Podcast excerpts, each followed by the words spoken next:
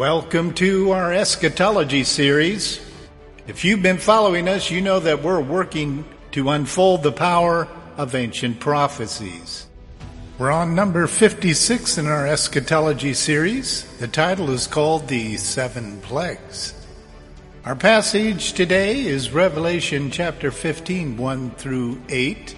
We will detail the seven plagues that is spoken of in this particular passage, also the consummation of the bride of Christ, while we unfold exactly how the husband of the bride of Christ shows a significant amount of violence in the end times.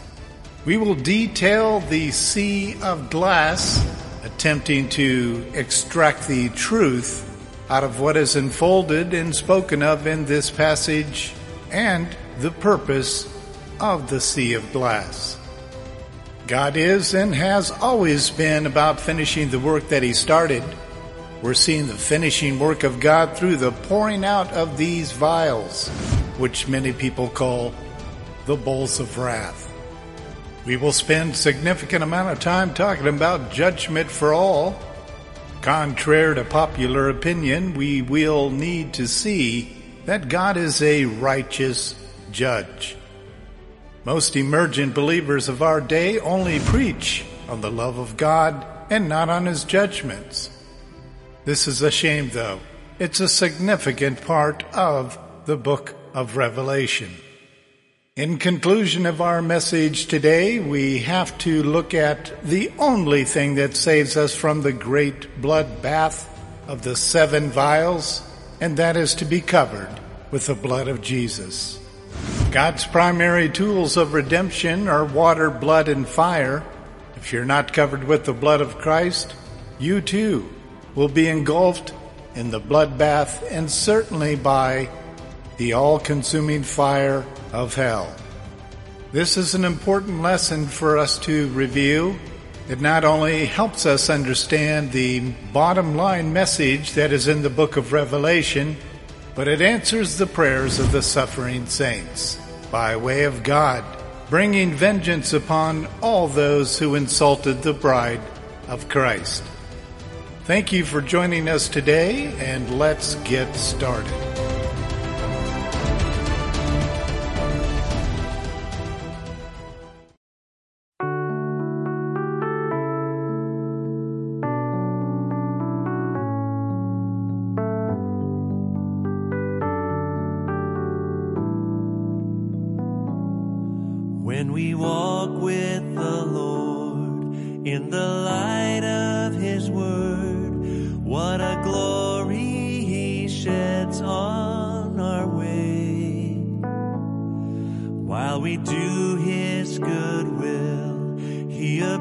Abides with us still and with all who will trust and obey.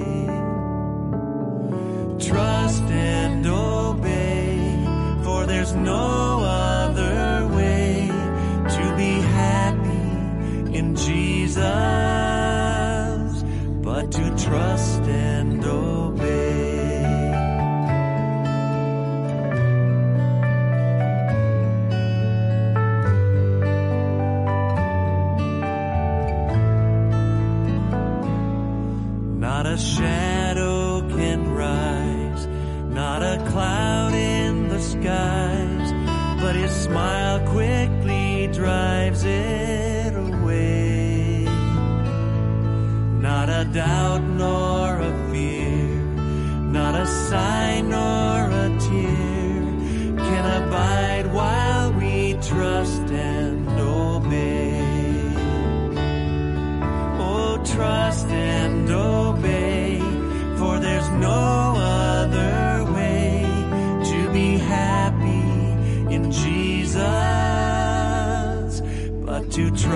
and obey.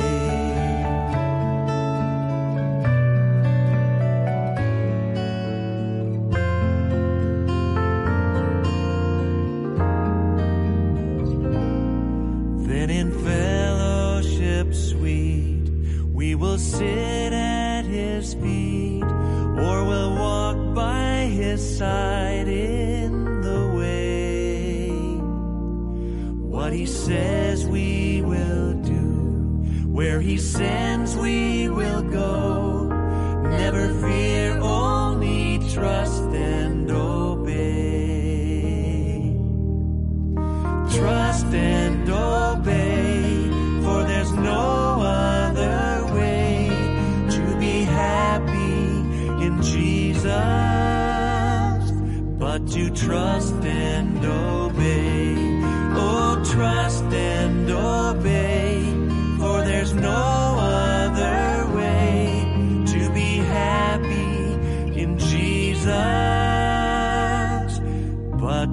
trust and obey.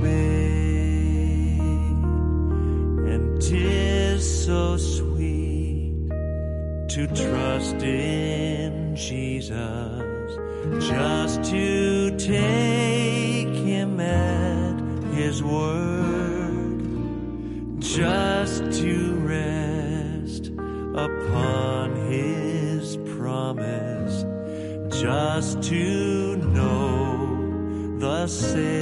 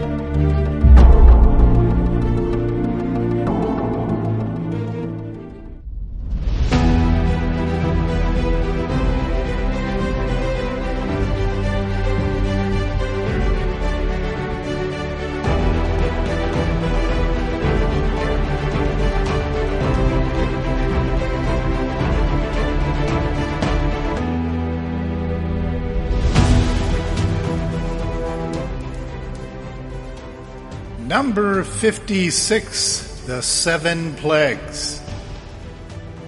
This is not a pleasant topic to discuss due to the fear that authentic Christians and even marginal Christians have in regard to God's judgment.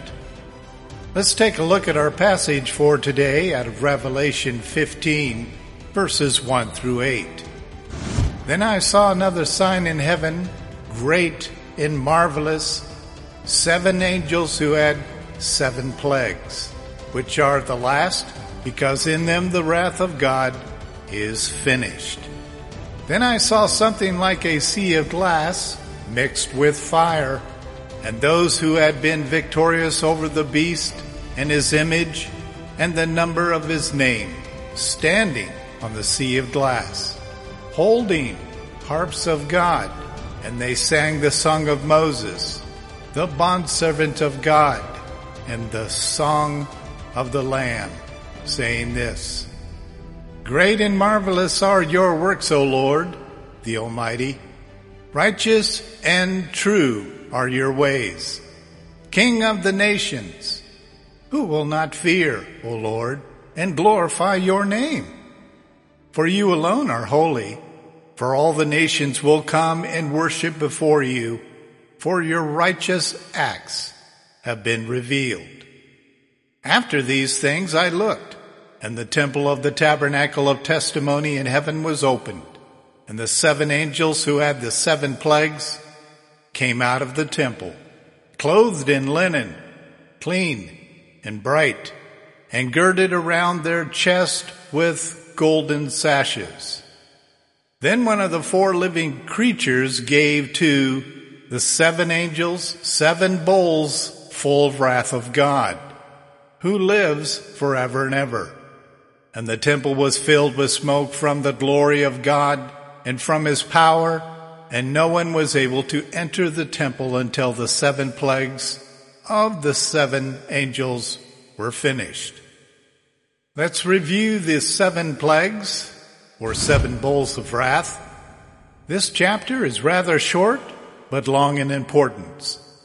Within this little chapter, but mighty reveal, we find seven angels who have the seven last plagues.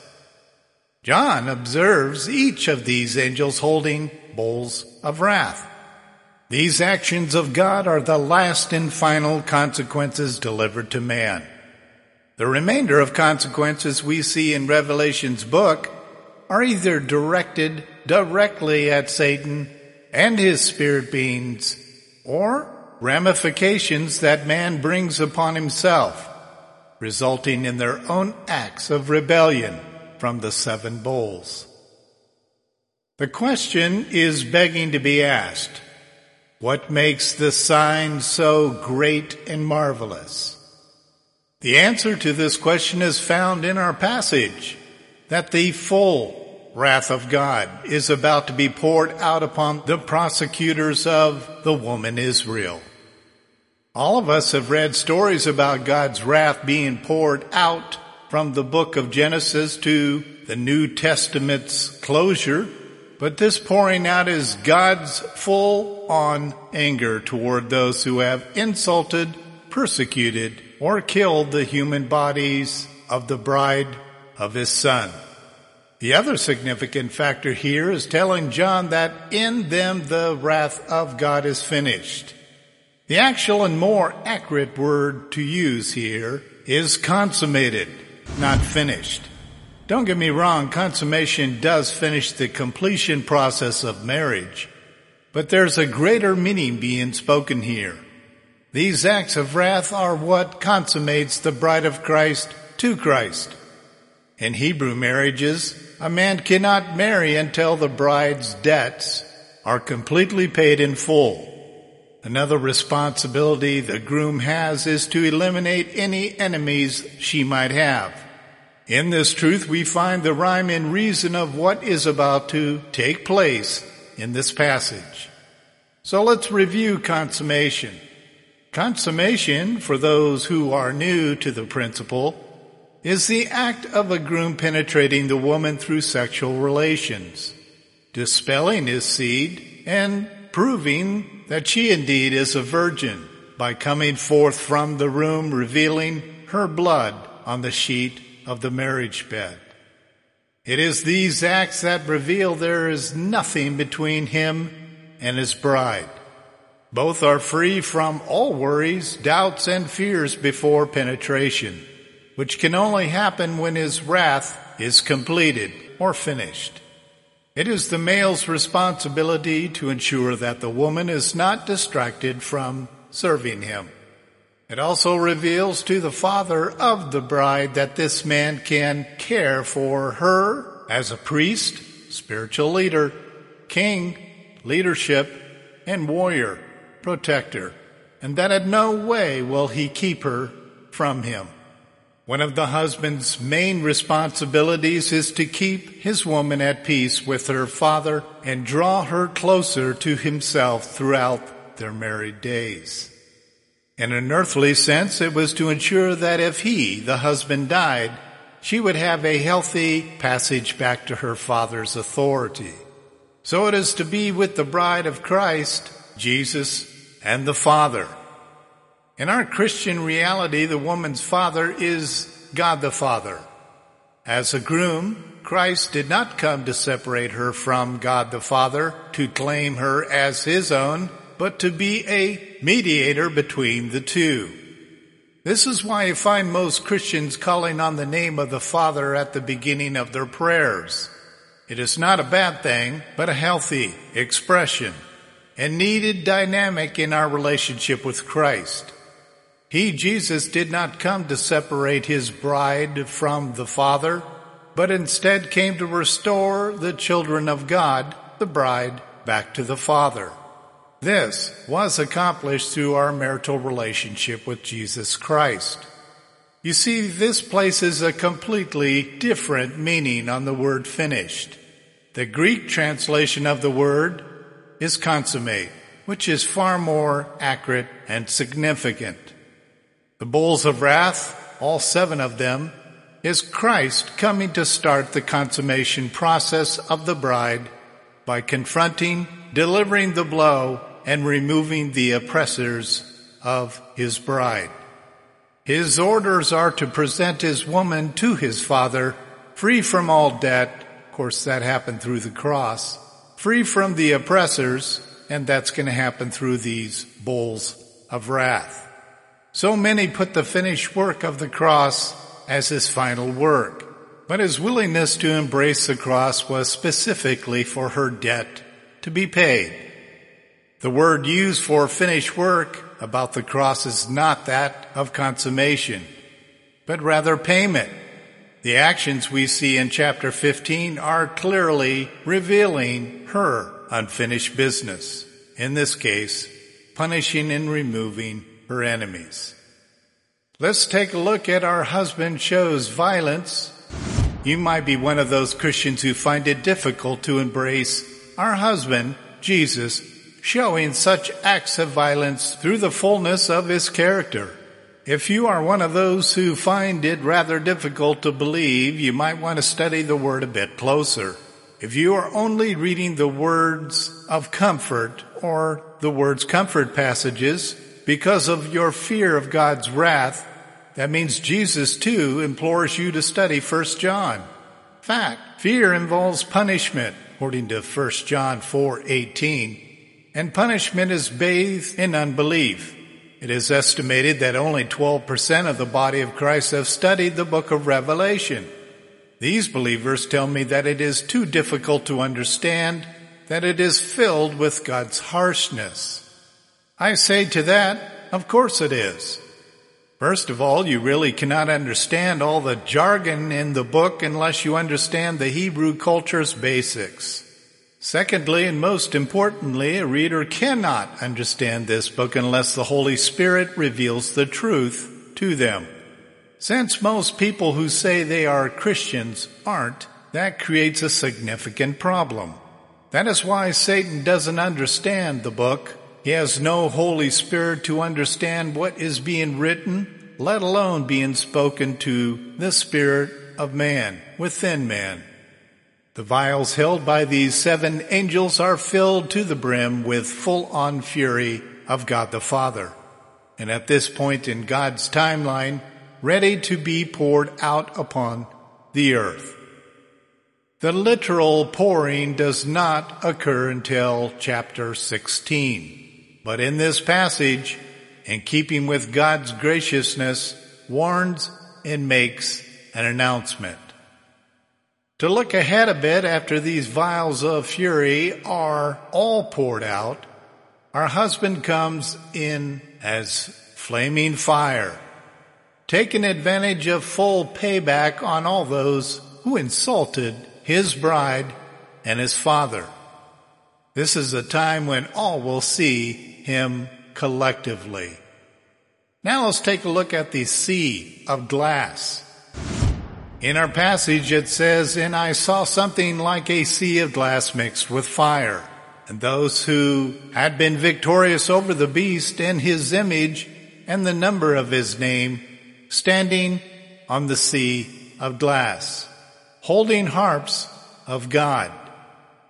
Speaking from the Hebrew customs, the Sea of Glass is typically believed to be the molten sea or great brazen laver before the mercy seat of the earthly temple for the priest's purification. Typically, the baptism of water and the Spirit who commissioned kings and priests unto God.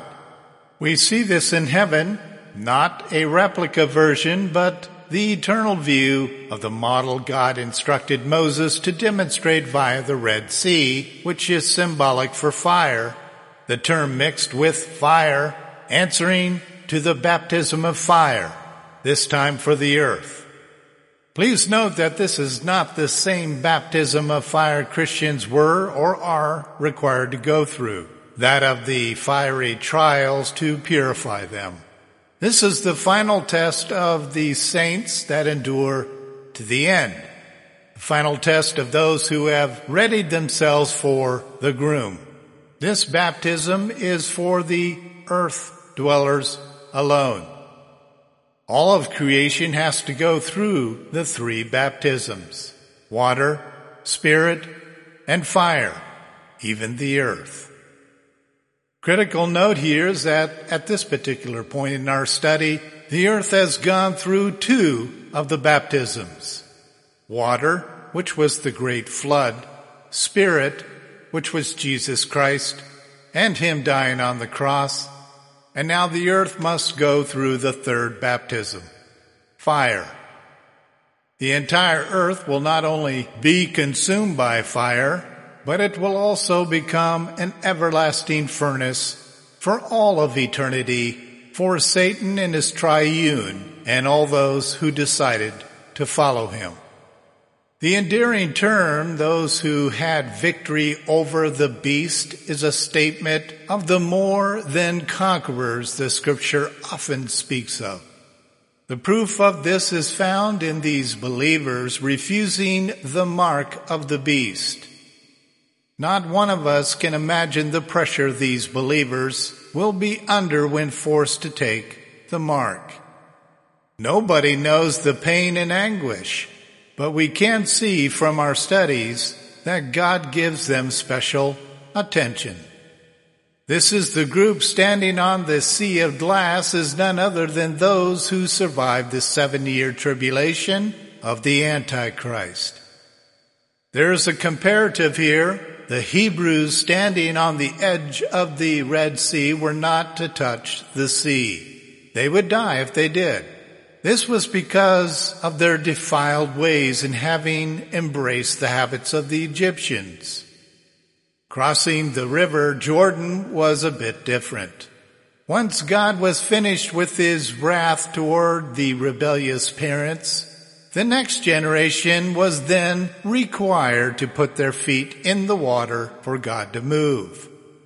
In our passage, the Hebrew 144,000 pure bloodline Jews are standing on the sea. This indicates their complete victory of the fullness of God, as well as their coexistence with Christ. They are standing there with Jesus Christ himself. Let's take a look at the seven last plagues. God is and has always been about finishing the work that he started. We are seeing the finished work of God through the pouring out of these vials. Verse 3 reveals the song the 144,000 are about to play and sing. Reviewing our passage, it says, And they sang the song of Moses, the bondservant of God, and the song of the Lamb, saying, Great and marvelous are your works, O Lord. The Almighty, righteous and true are your ways. King of the nations. Moses' song customarily celebrates God's mighty hand of the deliverance of his people Israel that God elected. The Lamb's song celebrates the great redemption he purchased by the blood he shed on the cross. If he had not laid his life down and poured out his blood, the priest's blood sacrificed in the Old Testament would have been fruitless. As most believers know, all the bloodshed of man and beast was to point to the song of the Lamb. The Hebrews of old looked forward to the shedding of blood to find forgiveness, peace, and mental relief. As true indwelt Christians, we look back on a finished work of the shedding of innocent blood. And of course, that is the blood of our Savior Jesus Christ. Without blood there is no salvation. and certainly no purification. The earth must first be stained with blood before he allowed the Father to baptize it with the final baptism of fire. It is truly a great and marvelous work we are witnessing here. Our Almighty God, the self-existent creator of all, is doing something horrid and terrible, at least from the perspective of humans, but for him it is an act of love for his people. You and I might not understand this, but we will when we come face to face with our Savior and Lord. Human words cannot describe the level of pain, heartache, anguish, or misery these unbelievers must suffer, but it is righteously necessary. Looking at the King of Kings, before Jesus can take the position of King of Kings, he first must abolish the nations. It will take place through this final fury. Then, and only then, will Christ position himself and declare himself as King of Kings, King of all nations. Revelation 15:4 tells us that. Who will not fear, O Lord, and glorify your name? For you alone are holy, for all the nations will come and worship before you, for your righteous acts have been revealed. We learn from this verse that there are three primary reasons why all should fear God and glorify Him and Him alone. Number one, He is holy. The Hebrew word here reveals to us that God alone is worthy of worship. The nations being addressed are worshiping Satan, and that is a great insult to the Lord. Number two, all nations are required to worship Him. There has never been a time on the face of the earth that all nations have worshiped God the Father. On this day it will be required. However, the price this time will be the blood of men. The prophecies have warned us that this day was to come. Read more about that in Zechariah 14 verses 16 through 17. Isaiah 2 verses 2 through 4. Then again in chapter 56 verses 6 through 7. Number three, God must fulfill his mandates, his judgments, plural, signify God's righteous acts in these terrible, horrible judgments contained in the vials in our passage, which are the outpouring of God's wrath. Our Father is declaring himself to be righteous rightly so, in his wrath and judgments. Just as a reminder, there's not one word that proceeds out of the mouth of man that was not recorded in the book of life. God wasn't jesting when he said this. Instead of looking at God's acts as being mean, harsh, or punitive, look at them as good, kind, and committed to fulfilling his promise of answering the prayers of the saints. Paul tells us in Romans chapter 11 verse 22, Behold the goodness and the severity of God. Now looking at God is a righteous judge, Psalm 7 verse 11 tells us this. God is a righteous judge and a God who has indignation every day. This indignation is not directed toward the children of God, only the wicked. Most emergent believers of our day only preach on the love of God and not on his judgments. The judgments being poured forth from these vials are his ultimate act of love, not toward the evildoers, but in response to answering the call of his children. I certainly understand why the postmodern church turned emergent or lukewarm. Nonetheless, it is only half of the gospel of Jesus Christ. Most churches base their view of Christ on the days that he walked the earth. His first coming indeed was for the sole purpose of bringing peace to all men and opening the door for his engagement to his bride, to avoid his everlasting judgment. His second coming is a bit different. It is not to bring peace to the earth dwellers, but to bring a sword. For true Christians to embrace the fullness of Christ, they must embrace the full reasons of his first and second coming. This was the deception the enemy used to form the emergent church. The result being the church has made Jesus into a placid pacifist. By using this half-truth, he, Satan, was able to turn the church into a glorified love den, resulting in becoming a lukewarm church, which is of course the church of Laodicea. So today we have few churches preaching the fullness of the character of Jesus, proclaiming the reasons for his first coming, and certainly having a supernatural understanding of his second coming. This I can assure you, I won't be a part of such a system of worship. It emasculates Jesus Christ and his full calling. In conclusion, the only thing that saves us from the great bloodbath of the seven vials is to be covered with the blood of Jesus. God's primary tools of redemption are water, blood, and fire. If you're not covered with the blood of Christ, you too will be engulfed in this bloodbath and certainly by the all-consuming fire of hell that is nipping at our feet will then suffer his wrath of judgment performed in his, what Isaiah calls, strange work. It doesn't matter what you have read, what your preachers have taught, nor what you have learned in the local Bible college. The Bible is the Word of God. The Word is forever settled in heaven. The everlasting Word will be fulfilled exactly like it reads.